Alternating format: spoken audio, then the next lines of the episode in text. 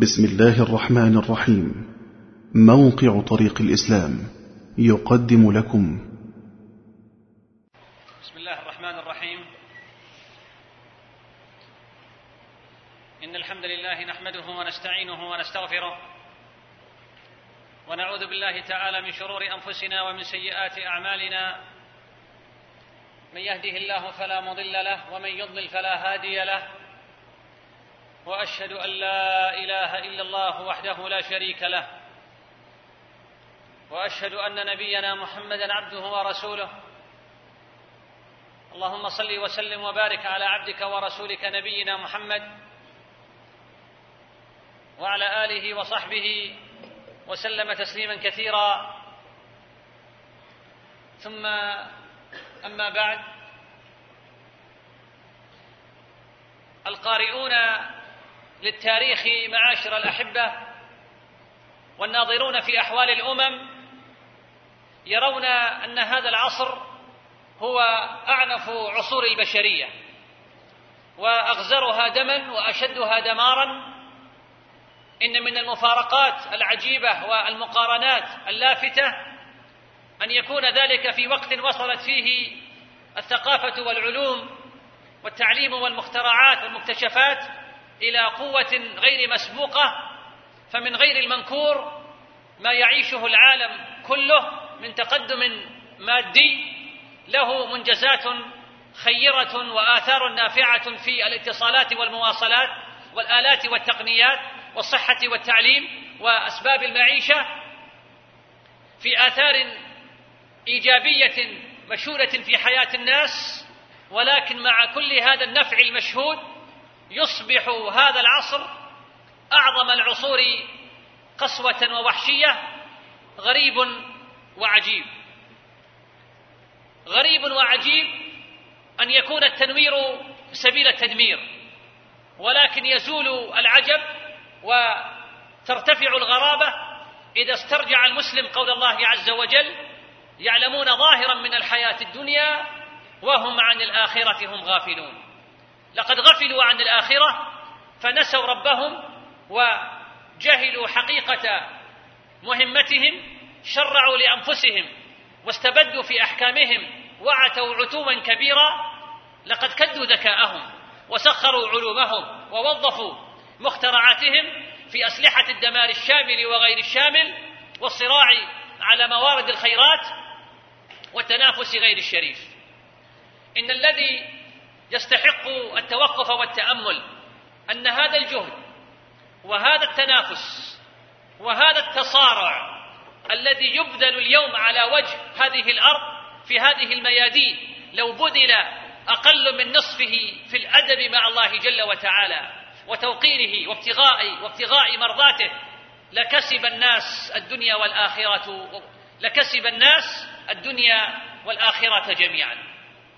لاظلهم الأمن الوارث ولاكلوا من فوقهم ومن تحت أرجلهم ولكن كثيرا منهم كذبوا وظلموا وآذوا وأفسدوا وأوقدوا حروبا وأشعلوا صراعات وأثاروا مشكلات اقتصادية وسياسية واستضعفوا أمما واستنقصوا حقوقا فأخذوا بما كانوا يكسبون. ولا يزالون تصيبهم بما صنعوا قارعة أو تحل قريبا من دارهم. ونحن المسلمين متفائلون جدا مع ما تمر به الأمة من محن وآلام. ونعلم يقينا أن الأمر سيؤول إلينا لا إلى غيرنا من الشرق أو الغرب. تفاءل أخي المسلم. تفاءل أخي المسلم. فإنه لا يمكن أن يسود العالم من اتصف بالكبر والغطرسه فهذا فرعون. رفض دعوة موسى عليه الصلاة والسلام. زاعما أن قصد هذه الدعوة سلب الكبرياء والجبروت من فرعون وجنده لتكون لموسى ومن معه. كما قال تعالى قالوا أجئتنا لتلفتنا عما وجدنا عليه آباءنا وتكون لكما الكبرياء في الأرض وما نحن لكما بمؤمنين فاستحق عقوبة الله تعالى فأهلكه الله جل وتعالى بالغرق. وغالب الذين رفضوا دعوات الأنبياء عليهم الصلاة والسلام ويرفضون دعوات المصلحين في كل عصر ويحاربونها إنما هو لأجل الكبرياء والجبروت واستعباد الناس وتسخيرهم لهم.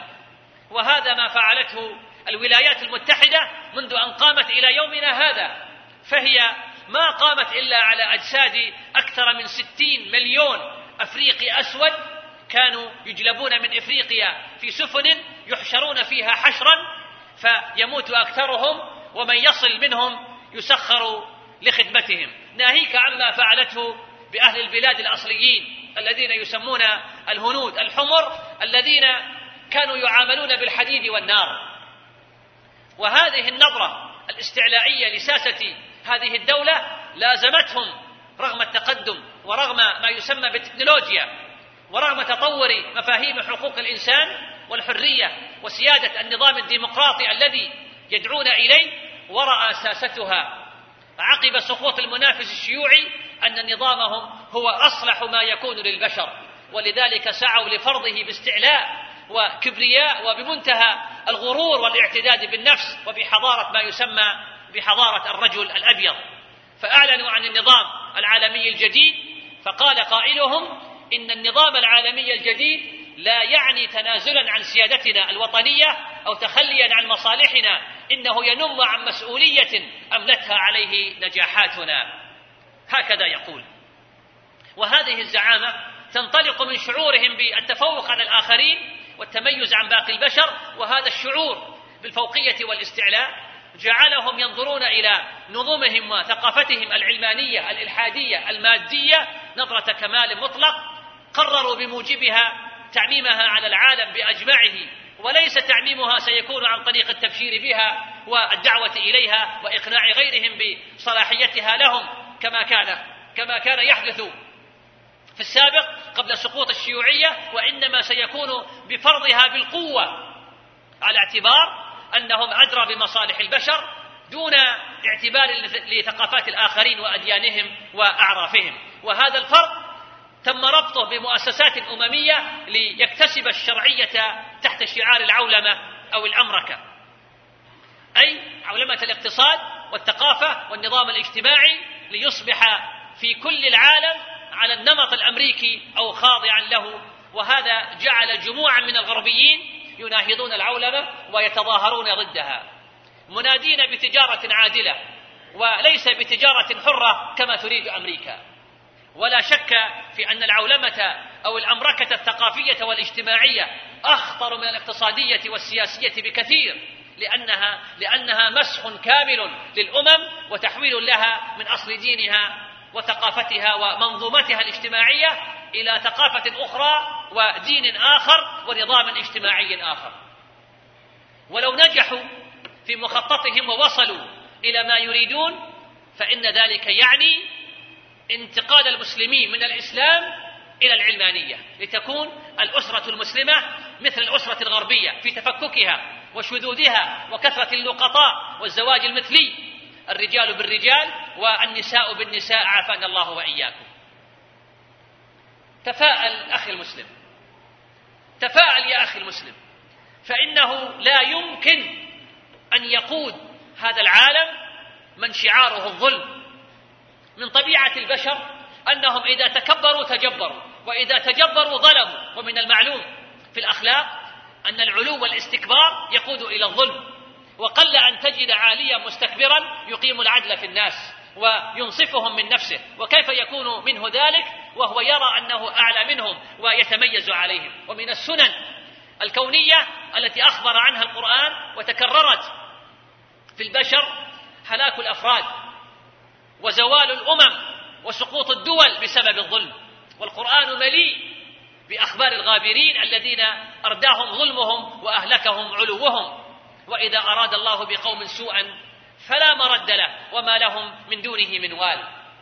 وحضارات أخرى سلط الله جل وتعالى عليها جندا أولي بأس شديد.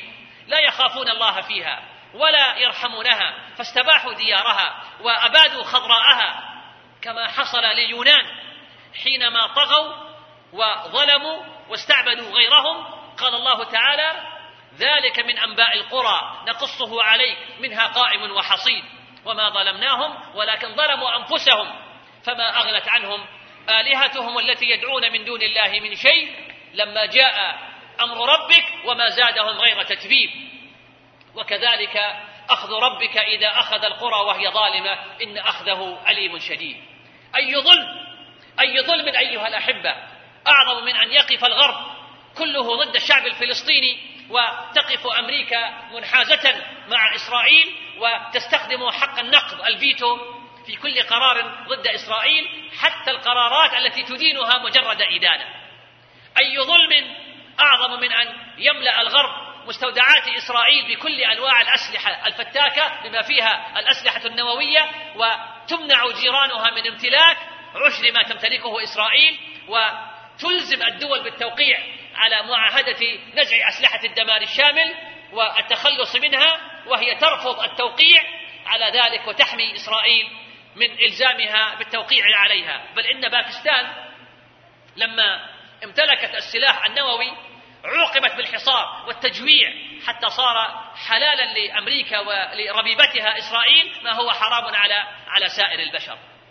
أي ظلم أيها الأحبة أبشع من دولة مثل أمريكا وقد أنعم الله جل وتعالى عليها بخيرات وفيرة وثروات طائلة وأراض خصبة لم تكتف بذلك حتى مدت ذراعها الاقتصادي لنهب ثروات الشعوب الأخرى.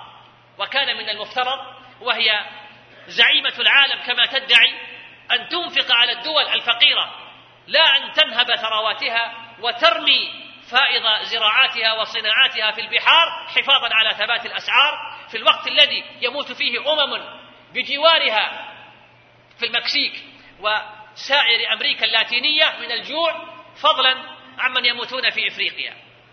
وهذا وهذا من أعظم الظلم والبغي والفساد الذي يمارسه الغرب عموما وأمريكا على وجه الخصوص. والإحصائيات تذكر أن مليار نسمة من بينهم مئة مليون طفل يعيشون في حالة نقص في التغذية ومجاعة مزمنة وهم يعيشون لأنهم غير قادرين على الموت طوعا حسب قول أحد العاملين في منظمات الإغاثة. ويعترف رئيس البنك الدولي بأن البؤس الذي يسود كوكبنا فضيحة أخلاقية وعار لا من الزاوية الإنسانية فحسب بل من الزاوية الاقتصادية أيضا. أما أما الظلم الاجتماعي والأخلاقي فلم تترك الغرب للناس حياتهم الاجتماعية التي اختاروها فهي تضغط على الدول الإسلامية لإفساد الأسرة وإخراج المرأة من بيتها وإقحامها في الميادين السياسية. وجمعياتها الماسونية المشبوهة تدعم المنحرفات من النساء في الأقطار العربية بكل سبل الدعم. ورغم أن نظام الغرب الديمقراطي يأبى هذه السياسة الظالمة فإنها تمارسها بقوة في البلاد الإسلامية. حتى رأينا نساء لا قيمة لهن من الناحية الثقافية والاجتماعية والشعبية يتصدرن المنابر الإعلامية والثقافية بل والسياسية في كثير من دول الإسلام. كيف حصل هذا؟ وكيف وصلنا إلى إلى هذه المراكز القيادية؟ ومن الظلم العظيم الذي يمارسه الغرب ربط خطوات إفساد المرأة والأسرة في بلاد المسلمين بما تقدمه من مساعدات اقتصادية ودعم سياسي مما جعل أكثر أصحاب القرار في دول الإسلام يصادرون اختيار شعوبهم في سبيل إرضاء شرذمة قليلة من المنحرفين لأن إرضاءهم إرضاء للعم سام الذي تأتي منه المعونات المنهوبة في الأصل من بلادهم. ومع هذا ومع كل هذا فتفاءل يا أخي المسلم. تفاءل أخي المسلم. فإن الكثيرين ينظرون إلى الغرب على أنهم سيقودون العالم لكن العقلاء يستبعدون ذلك بسبب الواقع المرير الذي تعيشه هذه الدول مما لا يؤهلها أن تقود نفسها فضلا عن أن تقود غيرها. إليكم هذا الاستقراء السريع من واقع المجتمع الأمريكي فقط. يستهلك الأمريكيون حسب إحصائياتهم هم والمنشورة ما بين أربعة إلى خمسة في المئة من سكان العالم يستهلكون خمسين بالمئة من استهلاك الكوكايين العالمي. الأمريكيون يمتلكون 60 مليون مسدس و120 مليون بندقية متنوعة في أيدي الناس وهذا في نظامهم مسموح وهم يقتلون بعضهم البعض بمعدل يصل إلى قرابة عشرين ألف في كل عام عن طريق هذه البنادق والمسدسات. تبلغ معدلات جرائم القتل أربعة أو خمسة أضعاف مثيلاتها في أوروبا وتبلغ معدلات الاغتصاب سبعة أضعاف معدلاتها في أوروبا. إن هذه الأرقام أرقام مخيفة في مجتمع يزعم قادته أنهم يعملون لنظام عالمي جديد. فأي نظام عالمي ينمون بناءه. هل نظام المخدرات؟ أم مجتمع الجريمة والقتل والاغتصاب؟ لا أحد ينكر وجود صراع بين العالم الإسلامي والعالم الغربي. وهذا ما يسمونه هم بصراع الحضارات. وإن مما يبعث على التفاؤل أن قادة العالم الغربي مهما حاولوا إخفاء الطبيعة الدينية والحضارية. لهذا الصراع ضد الإسلام بإعلان أن هناك فرقا وتمييزا بين الإرهاب المزعوم وبين الإسلام فالحقيقة فالحقيقة التي لا يمكن إخفاؤها وهي أن الإرهاب ستار دخان وجزء من تسويق للحملة الصليبية الغربية في العالم الإسلامي فحتى يمكن حشد حكومات عالم الإسلام ضد التحالف العدواني لا بد من القول إن الحرب لا تستهدف الإسلام لكنها تهدف إلى القضاء على ما يسمونه هم بالإرهاب. وإن من التفاؤل. وإن من التفاؤل. أن نعتقد أنه لا يمكن للغرب أن أن ينتصر على المسلمين نصرا دائما شاملا لأنه مخالف للنصوص الشرعية. ولا شيء يستفز المسلمين أكثر من مس العدو جانب الدين أو المقدسات. وقد نما الوعي الإسلامي في الآونة الأخيرة والحمد لله بحيث أصبح استخدام الأجواء مساسا بالمقدسات فكيف والغرب يستفز المسلمين بشعار كشعار الحرب الصليبية أو تجفيف المنابع أو نحو هذه المصطلحات. إن المواجهة بين الغرب والعالم الإسلامي ستكون عنيفة. ولا بد من المواجهة وستكون عنيفة للغاية بل ومدمرة. وسوف تحدث شروخا هائلة في الوضع القائم ما لم يتراجع الغرب عن خطتهم الغاشمة وعدوانهم المستمر وهو ما لا يظن بهم على الأقل في المرحلة الراهنة. ومن هنا نرجو أن يكون هذا استدراجا لهم من الله جل وتعالى مع كونه ابتلاء وامتحانا لنا نحن المسلمين. إن هذا الهجوم السافر من الغرب اليوم على بلدان المسلمين يجب أن يكون مصدر تفاؤل ورجاء لا يأس وخوف وأسباب ذلك كثيرة منها. أولا عدالة القضية. فالثبات على الموقف العادل نصر بذاته والجندي المسلم يقاتل عن دينه وأهله من هاجم بلاده ظلما وعدوانا. والعالم كله يشهد أن الغرب قد تسرعوا في الاتهام وبادروا إلى العدوان قبل تقديم الأدلة وقد صرح بذلك كثير من حلفائهم بل من عقلائهم المنصفين وهذا يبشر بانتقام الله جل وتعالى من الظالم ولو بعد حين. قال الله تعالى وتلك القرى أهلكناهم لما ظلموا وجعلنا لمهلكهم موعدا. ثانيا الأمر الثاني الذي يجعل المسلم يتفاءل وسط ما نحن نعيش من أزمات ومحن وهجوم سافر البغي والغرور اللذان اتصف بهما العدو. مستكبرا بقوته متناسيا قوة الله جل وتعالى وقدرته عليه. مثلما أخبر عز وجل عن عاد الأولى عندما قال سبحانه فأما عاد فاستكبروا في الأرض بغير الحق وقالوا من أشد منا قوة؟ أولم يروا أن الله الذي خلقهم هو أشد منهم قوة. ثالثا كشف المنافقين. ومرضى القلوب وعبدة الدرهم والدينار والوظيفة والجاه عند الخلق. وهذا خير عظيم. كما حدث يوم أحد ويوم الأحزاب قال الله تعالى ما كان الله ليذر المؤمنين على ما أنتم عليه حتى يميز الخبيث من الطيب. رابعا وضوح السبيل ونمو الوعي وذلك من خلال إجماع العامة على الولاء للمسلمين والبراء من الكافرين وإدراكهم لمخططات العدو الماكر وهو ما كان مشوشا في أزمات سابقة ليهلك من هلك عن بينة ويحيى من حي عن بينة. خامسا افتضاح العدو وظهور زيف شعاراته عن الحرية والإنسانية والحضارة وحق الشعوب في تقرير المصير زعموا. حتى في تعامله مع مواطنيه من المسلمين قد بدت البغضاء من أفواههم وما تخفي صدورهم أكبر. سادسا إيقاف زحف العولمة ولو إلى حين. وهذه فرصة لالتقاط النفس والاستعداد لمواجهتها بخطط مدروسة وبرامج محكمة. وقد يؤدي ذلك إلى تركيز الاهتمام على التعامل بين الدول الإسلامية فتكون خطوة ثم تعقبها خطوات بإذنه عز وجل.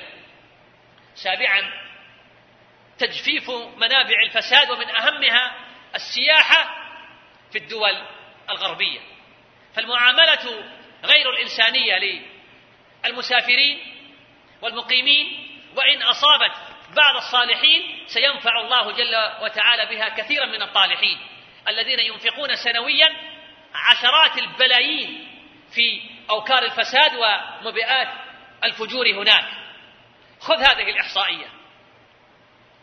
الخليجيون وحدهم أنفقوا على السياحة عام 1420 للهجرة ما بلغ 150 ألف مليون ريال. ثامنا إحياء بعض المعالم الشرعية المندرسة مثل فقه دار الكفر ودار الإسلام والراية والملاحم مع أهل الكتاب والإقامة في بلاد الكفر والهدنة والعهد وأحكام عصمة النفس والمال وكذلك الأحكام المتعلقة بالتحالف أو الاستعانة بالمسلمين على المشركين وما أشبه ذلك مما سيكون مادة خصبة للاجتهاد والتفقه ووزن الأمور بميزان الشرع المطهر. تاسعا ظهور فتاوى محررة جماعية وفردية في أكثر بلاد المسلمين واهتمام الغرب بهذه الفتاوى وإقبال الناس عليها مما يؤصل مرجعية أهل العلم في أمور الأمة. عاشرا الإقبال غير المتوقع على الإسلام في الغرب. وقد سمعنا وقرأنا الكثير من الشواهد على ذلك حتى أصبح في حكم المتواتر. وهذا في ذاته نصر عظيم وآية بينة على صدق رسالة محمد عليه الصلاة والسلام وغيظ للمنافقين المخذولين الذين شمتوا بالمسلمين العاملين في حقل الدعوة هناك بل بل واستعدوا عليهم الكفار. إن المواجهة أيها الأحبة إن المواجهة بين المسلمين وأعدائهم لم تتوقف منذ فجر الإسلام. مصداقا لقول الله تعالى ولا يزالون يقاتلونكم حتى يردوكم عن دينكم إن استطاعوا. فالمعركة مستمرة وإن تعددت ساحاتها وتبدلت أسلحتها لأن الشر من لوازم الخير. يقول يقول عز وجل وكذلك جعلنا لكل نبي عدوا من المجرمين وكفى بربك هاديا ونصيرا. فسنة التداول الحضاري من طبيعة الحياة وتلك الأيام نداولها بين الناس. ولعل ذلك من أقدار الله جل وتعالى الغلابة ومن ابتلاءات الخير والشر. فالمسلمون مستهدفون بأصل إيمانهم. افهم هذه القاعدة جيدا أخي المسلم. المسلمون مستهدفون بأصل إيمانهم وليس بسبب كسبهم أو فعلتهم في كثير من الأحيان.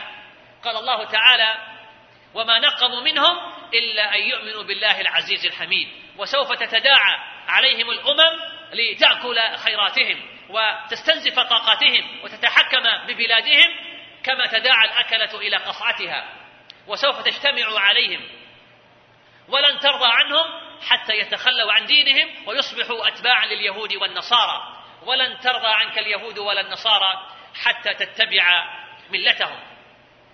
وهذا قد يكون طبيعيا من جهة الأعداء. لكن المشكلة في غالب الأحيان إنما تتمثل في غفلة المسلمين وسباتهم وعدم اليقظة من مكر عدوهم. ود الذين كفروا لو تغفلون عن أسلحتكم وأمتعتكم فيميلون عليكم ميلة واحدة. وهذا الذي وهذا الذي أتينا على ذكره من القرآن يشكل قانونا أو سنة من سنن النهوض والسقوط والتاريخ شاهد على ذلك في القديم والحديث. وكم أصاب الغفلة. المسلمين أو تغافلوا عن هذا القانون وركنوا إلى الذين ظلموا. ووالوا أعداء الله عز وجل. واتخذوا بطانة من دونهم لا يعلونهم خبالا. وخودعوا بعهود ووعود فكان السقوط وكان التخلف وكانت الهزيمة الثقافية والسياسية والعسكرية لكن من نعمة الله جل وتعالى على المسلمين. أن تسليط عدوهم عليهم ليس تسليط استئصال وإبادة لأنهم أمة النبوة الخاتمة. وإنما تسليط إيذاء وعقوبة على المعاصي الفكرية والمعاصي السياسية والمعاصي الأخلاقية التي نقع فيها أيها الأحبة. قال الله تعالى لن يضروكم إلا أذى.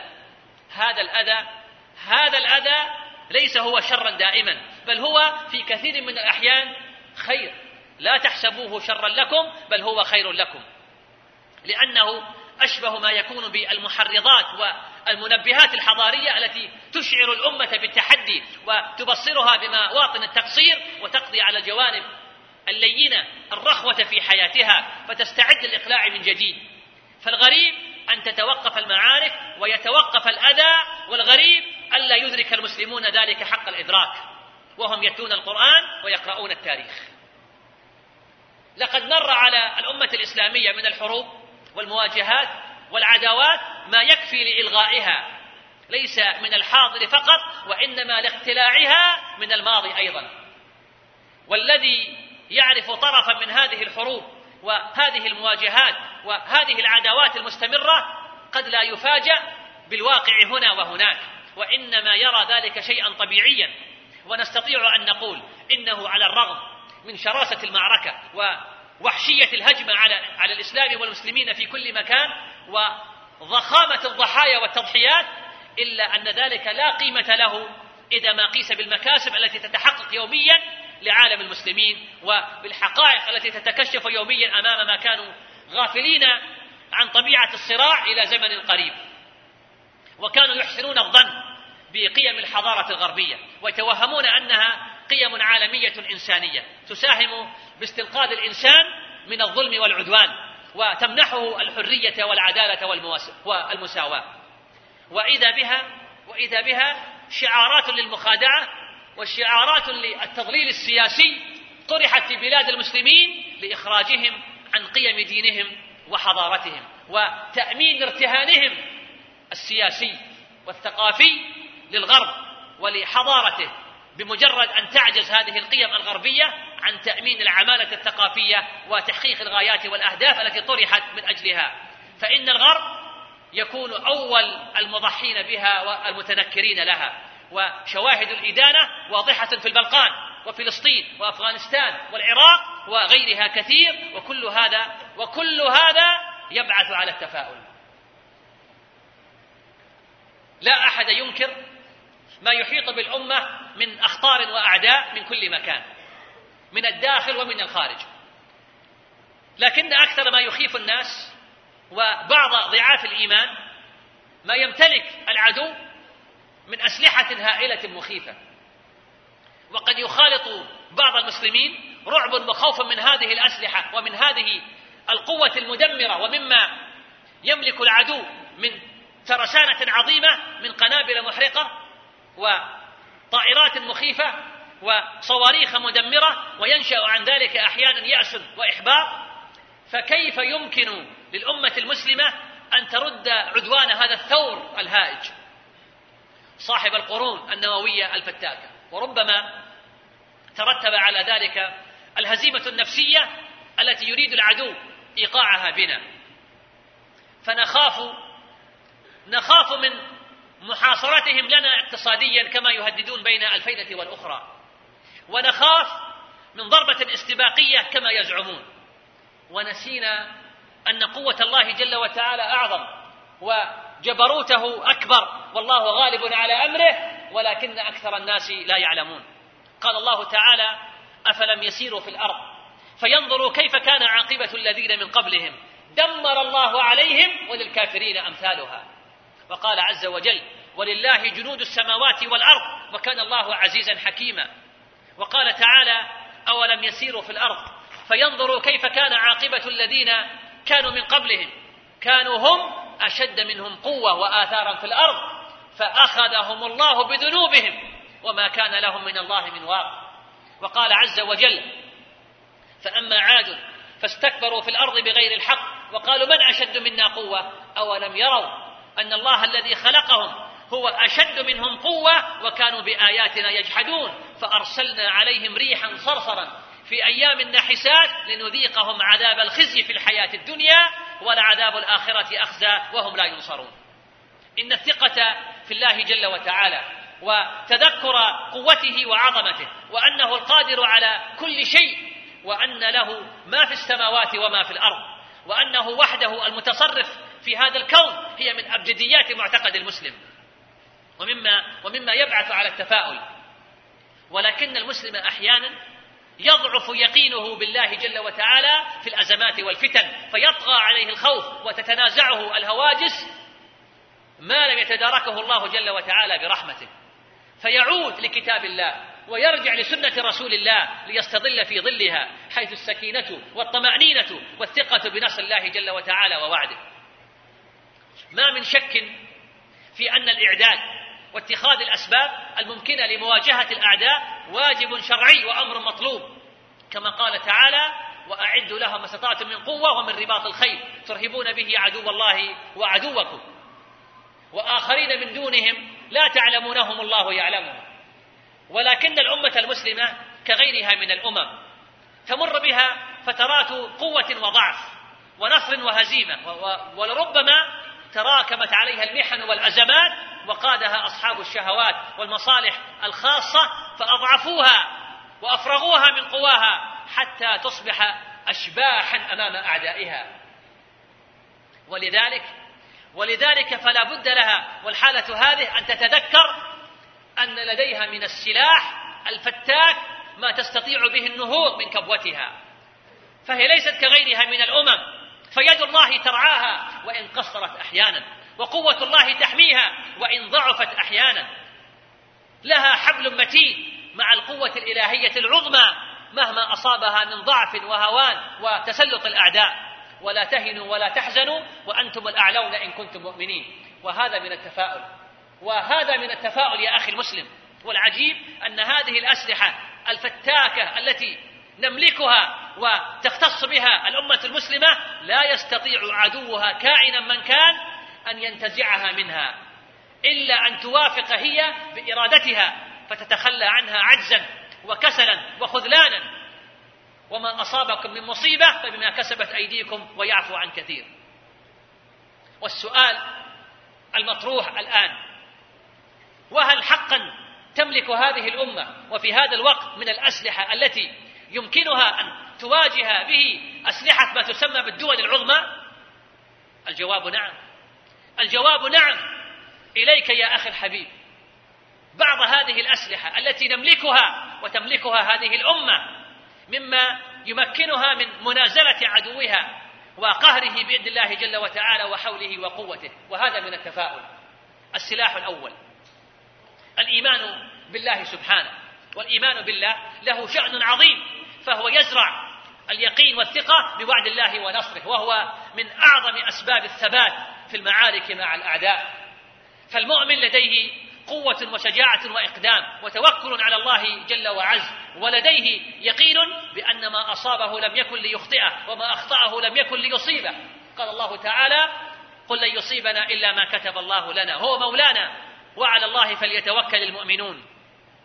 فمن لديه الإيمان بقوة الله المطلقة فلن يخاف إلا الله. ومهما مهما امتلك الأعداء من الطائرات المدمرة والسفن الهائلة والمدرعات المحرقة والصواريخ عابرات القارات كما يزعمون كل هذه الأسلحة وكل هذه الأشياء تحت قدرة الله جل وتعالى وملكه. فلو شاء لعطلها جميعا فالسماء سماؤه والأرض أرضه والبحر من جنوده فأين يذهبون؟ السلاح الثاني الرعب. وهذا سلاح فتاك يلقيه الله جل وتعالى في قلوب الكافرين متى ما صدق المؤمنون مع ربهم ونصروا دينه وأخلصوا له العمل. قال الله تعالى سنلقي في قلوب الذين كفروا الرعب بما أشركوا بالله ما لم ينزل به سلطانا ومأواهم النار وبئس مثوى الظالمين. وقال عز وجل وأنزل الذين ظاهروهم من أهل الكتاب من صياصيهم وقذف في قلوبهم الرعب فريقا تقتلون وتأسرون, وتأسرون فريقا. ومن ثم فحينما يركن المسلمون إلى الدنيا وشهواتهم يسلط الله جل وتعالى عليهم ذلا وينتزع مهابتهم من قلوب أعدائهم كما ورد بذلك الحديث. رعب وخوف الكفار منا أمر أوجده الله جل وتعالى في قلوبهم. لا نحتاج نحن أيها الأحبة أن نبذل شيئا لإيجاده. وقد صح عن رسول الله صلى الله عليه وسلم أنه قال نصرت بالرعب مسيرة شهر.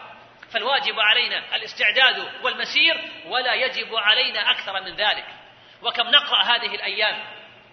تقارير ينشرها الغرب نفسه عن أحوال تصيب بعض جنوده في بعض بلدان المسلمين التي دخلوها وأنه أصاب أعدادا منهم أمراض نفسية وخوف وذعر غير طبيعي. كما هو حاصل الآن لآلاف من جنود أمريكا في العراق. وصدق الله جل وعز سنلقي في قلوب الذين كفروا الرعب بما أشركوا بالله ما لم ينزل به سلطانا ومأواهم النار. وبئس مثوى الظالمين. السلاح الثالث الملائكة. وهم جند من جنود الله. يؤيد الله جل وتعالى بهم عباده المؤمنين. والسيرة مليئة بقصصهم في قتالهم مع النبي عليه الصلاة والسلام ومع الصحابة رضوان الله عليهم. قال الله تعالى إذ يغشيكم النعاس أمنة منه وينزل عليكم من السماء ماء ليطهركم به ويذهب عنكم رجز الشيطان وليربط على قلوبكم ويثبت به الأقدام. ويثبت به الأقدام. إذ يوحي ربك إلى الملائكة أني معكم فثبتوا الذين آمنوا سألقي في قلوب الذين كفروا الرعب فاضربوا فوق الأعناق واضربوا منهم كل بنان. لقد شهدت الملائكة عددا من الغزوات مع النبي عليه الصلاة والسلام وهذا ليس خاصا بذلك الجيل القرآني الفريد بل متى ما صدق المسلمون وأخلصوا لله جل وتعالى في قتالهم قاتلت معهم الملائكة وعندها لا ينفع الكفار أي نوع من أنواع السلاح استخدموه السلاح الرابع ذكر الله الدائم وهذا له أثر عظيم في صلة المؤمنين بربهم وثباتهم ولذلك أوصى الله عباده المؤمنين بذلك في قوله يا أيها الذين آمنوا إذا لقيتم فئة فاثبتوا واذكروا الله كثيرا لعلكم تفلحون. وقد ورد في الأثر أن المسلمين يفتحون مدينة على البحر في التكبير فيكبرون التكبيرة الأولى فيسقط جانبها الأول. ثم يكبرون التكبيرة الثانية فيسقط جانبها الآخر. فسبحان من فسبحان من أمره بعد الكاف والنون. وما أعظم هذه الكلمة لو وعاها المسلمون. كلمة الله أكبر. لها وقع عظيم في نفوس الكافرين. بل إنها سرعان ما تزلزل قلوبهم. فلا يلوون على شيء إذا قرعت آذانهم. لقد كان التكبير شعار المسلمين المقاتلين في القادسية واليرموك ونهاوند وغيرها من معارك الإسلام الكبرى فعملت عملها بإذنه عز وجل في نفوس المسلمين وألقت الرعب في قلوب الكافرين وجاء بعدها نصر الله عز وجل. السلاح الخامس الريح وهي من جنود الله جل وتعالى التي نصر بها عباده في مواطن عديدة منها ما حصل يوم الخندق يوم تحزب الكافرون لاستئصال النبي عليه الصلاة والسلام والقلة المؤمنة التي كانت معه في المدينة قال الله تعالى يا أيها الذين آمنوا اذكروا نعمة الله عليكم. إذ جاءتكم جنود فأرسلنا عليهم ريحا وجنودا لم تروها وكان الله بما تعملون بصيرا. السلاح السادس الدعاء وهو سلاح عظيم. به يتنزل النصر. وقد كان النبي عليه الصلاة والسلام يبدأ معاركه بالدعاء وما قصته. يوم بدر إذ سقط عنه رداؤه من شدة مناشدته ربه في الدعاء إلا دليل على أهمية الدعاء في ساحات المعارك وفي مقارعة أعداء الله جل وعز ورب دعوة ضعيف من المسلمين كانت سببا في نصرهم. وفي الحديث قول النبي عليه الصلاة والسلام إنما تنصرون وترزقون بضعفائكم. أتهزأ بالدعاء وتزدريه وما تدري بما فعل الدعاء سهام الليل لا تخطئ ولكن لها أمد وللأمد انقضاء. السلاح السابع الشوق إلى الجنات. قال الله تعالى إن الله اشترى من المؤمنين أنفسهم وأموالهم بأن لهم الجنة يقاتلون في سبيل الله فيقتلون ويقتلون. وقد كان النبي عليه الصلاة والسلام يحث أصحابه على الجهاد ويشوقهم إلى الجنات. حتى قال عبير بن الحمام رضي الله عنه وهو يأكل تمرات أما بيني وبين الجنة إلا أن يقتلني هؤلاء ثم ألقى التمرات كما تعلمون من قصته ومضى مجاهدا إلى ربه حتى استشهد رضي الله عنه وأرضاه. وذاك أنس ابن النضر يقول رضي الله عنه وهو منطلق لقتال الكفار واهل لريح الجنة. والله إني لأجد ريح الجنة دون أحد. وهذا الشوق وهذا الشوق من أعظم ما يدفع المؤمنين لمبارزة العدو. وكيف لا يبذل المسلم روحه في سبيل الله؟ وكيف لا يشتاق إلى جنة الله في وسط لمعان السيوف وتطاير الرؤوس وصوت البنادق وتدمير القنابل؟ وقد حفظ قول النبي صلى الله عليه وسلم إن للشهيد عند ربه سبع خصال. أن يغفر له مع أول دفعة من دمه.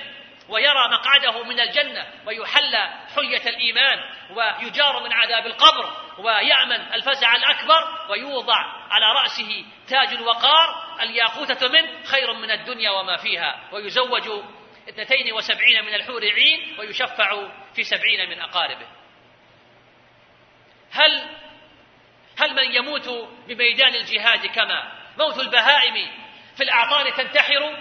كلا وربي فلا تشبيه بينهم. قد قالها خالد إذ كان يحتضر. أهل الشهادة في الآثار قد أمنوا من فتنة وابتلاءات إذا قبروا ويوم ينفخ صور ليس يزعجهم والناس قائمة من هوله ذعروا. وما سوى الدين من ذنب وسيئة على الشهيد فعند الله مغتفر. أرواحهم في علا الجنات سارحة تأوي القناديل تحت العرش تزدهر. وحيث شاءت من الجنات تحملها طير مغردة ألوانها خضر. إن الشهيد شفيع في قرابته سبعين منهم. كما في مسند حصروا والترمذي أتى باللفظ في سنن وفي كتاب أبي داود معتبر. مع ابن ماجة والمقدام ناقله. في ضمن ست خصال ساقها الخبر.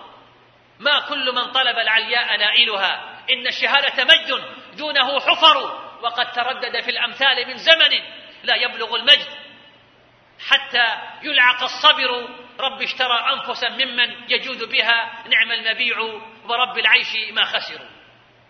السلاح الثامن السكينة والطمأنينة وهي من أسباب الثبات في المعارك. قال الله تعالى ثم أنزل الله سكينته على رسوله وعلى المؤمنين وأنزل جنودا لم تروها وعذب الذين كفروا وذلك جزاء الكافرين. السلاح التاسع الصبر ومضاعفة العدد. قال الله تعالى الآن خفف الله عنكم وعلم أن فيكم ضعفا فإن يكن منكم مئة صابرة يغلبوا مئتين وإن يكن منكم ألف يغلبوا ألفين بإذن الله والله مع الصابرين. إن لهذه الأسلحة الخفية أثرا عظيما في قوة المسلمين وثباتهم وانتصارهم فمتى ما صدقت الأمة ربها ونصرت دينه جاءهم نصره جل وتعالى ومدده. يا أيها الذين آمنوا إن تنصروا الله ينصركم ويثبت أقدامكم. ومهما بلغت قوة الأعداء فإن الله جل وتعالى أقوى منهم. فإذا لقيتم الذين كفروا فضرب الرقاب. حتى إذا أدخلتموهم فشدوا الوثاق. فإما منا بعد وإما فداء حتى تضع الحرب أوزارها. ذلك ولو يشاء الله لانتصر منهم. ولكن ولكن ليبلو بعضكم ببعض والذين قتلوا في سبيل الله فلن يضل أعمالهم. سيهديهم ويصلح بالهم ويدخلهم الجنة عرفها لهم. فاصبري يا أمة الإسلام. اصبري أمة الإسلام واثبتي وأقبلي على ربك ولا تخشي ما عند الأعداء من قوة فإن الباطل مهما انتفش فهو هباء. إن الباطل كان زهوقا. قال الله تعالى ليحق الحق ويبطل الباطل ولو كره المجرمون. وقال عز وجل ذلكم وأن الله موهن كيد الكافرين ومع أن واقع الأمة صعب للغاية.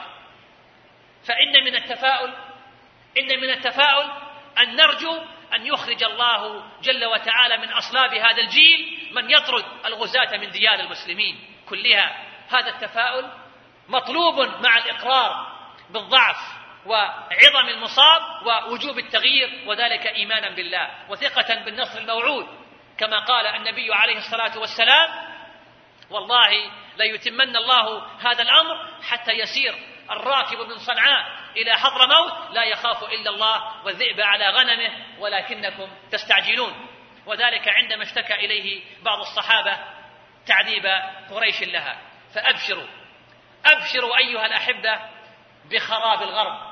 أبشروا بخراب الغرب. فقد قال الله تعالى فتلك بيوتهم خاوية بما ظلموا. إن في ذلك لآية لقوم يعلمون. فقد ظلموا العالم وكسبوا عداوته ولوثوا البيئة وانتهكوا الحريات وانتهكوا حقوق الإنسان في بلادهم كما فعلوا في غيرها وأصبحت محاكمهم مثل محاكم التفتيش وإجراءاتهم القضائية أسوأ من إجراءات قانون الطوارئ والأحكام العسكرية في دول العالم الثالث. ومع كل هذا فإن هذه الفواجع تحمل في رحمها نورا ساطعا. وبشرى لا تخفى على ذي عينين ستنير ما بين المشرق والمغرب بإذن الله جل وتعالى. ولقد أرشدنا النبي عليه الصلاة والسلام وعلمنا كيف يكون التفاؤل.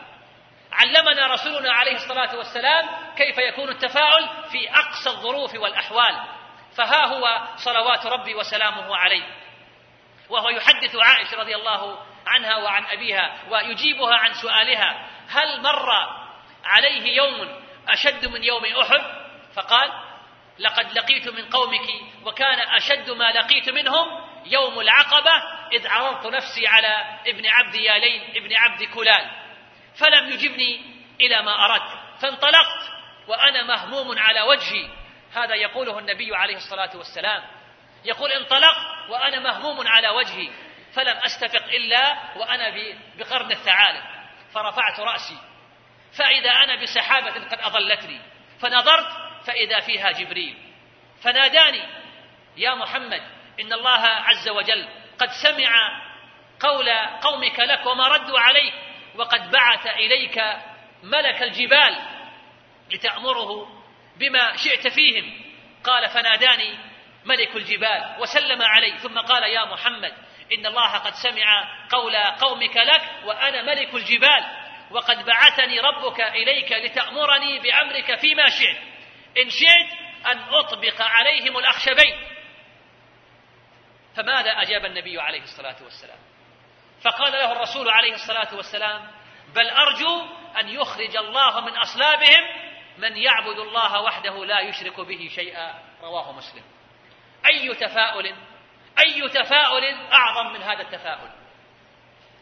يخرج عليه الصلاة والسلام هائما على وجهه من شدة ما يلاقي من قومه وهم مشركون أهل مكة. ومع ذلك يقول لملك الجبال تلك المقالة العظيمة إنها تدل على قوة إيمان وثقة نصر وبعد عن اليأس وأمل مشرق وتفاؤل لا يحده حد فلم تكن تلك الظروف المحيطة به مع ما فيها من آلام وأحزان لتحول بينه وبين هذا الأمل.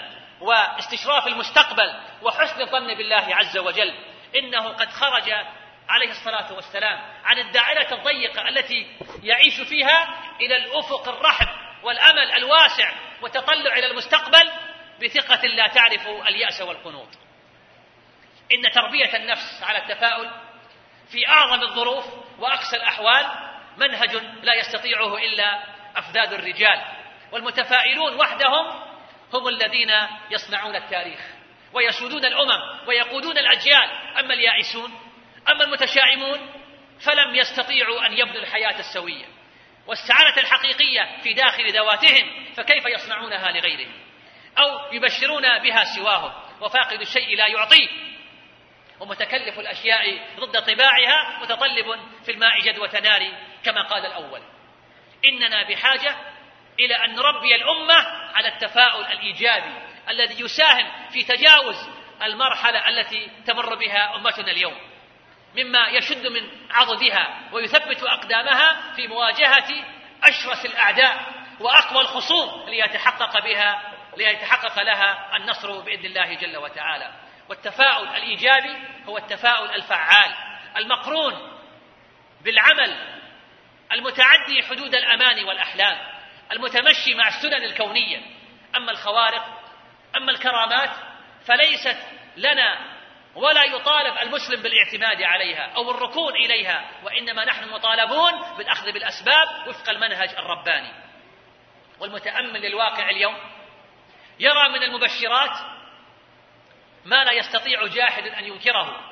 ويكفي من ذلك أن هذه الأمة أصبحت هي الشغل الشاغل للعالم أجمع. يحسب لها ألف حساب. وما وما هذا التحالف العالمي ضد المسلمين باسم ما يسمى بمكافحة الإرهاب إلا دليل على قوة شأن هذه الأمة. وأنها بدأت تسير نحو طريق العزة والكرامة والمجد والخلود. وصدق النبي عليه الصلاة والسلام. ولكنكم تستعجلون. والحمد لله أولا وآخرا وظاهرا وباطنا. وأصلي وأسلم على عبده ورسوله نبينا محمد وعلى آله وصحبه وسلم تسليما كثيرا. مع تحيات إخوانكم في موقع طريق الإسلام www.islamway.com والسلام عليكم ورحمة الله وبركاته.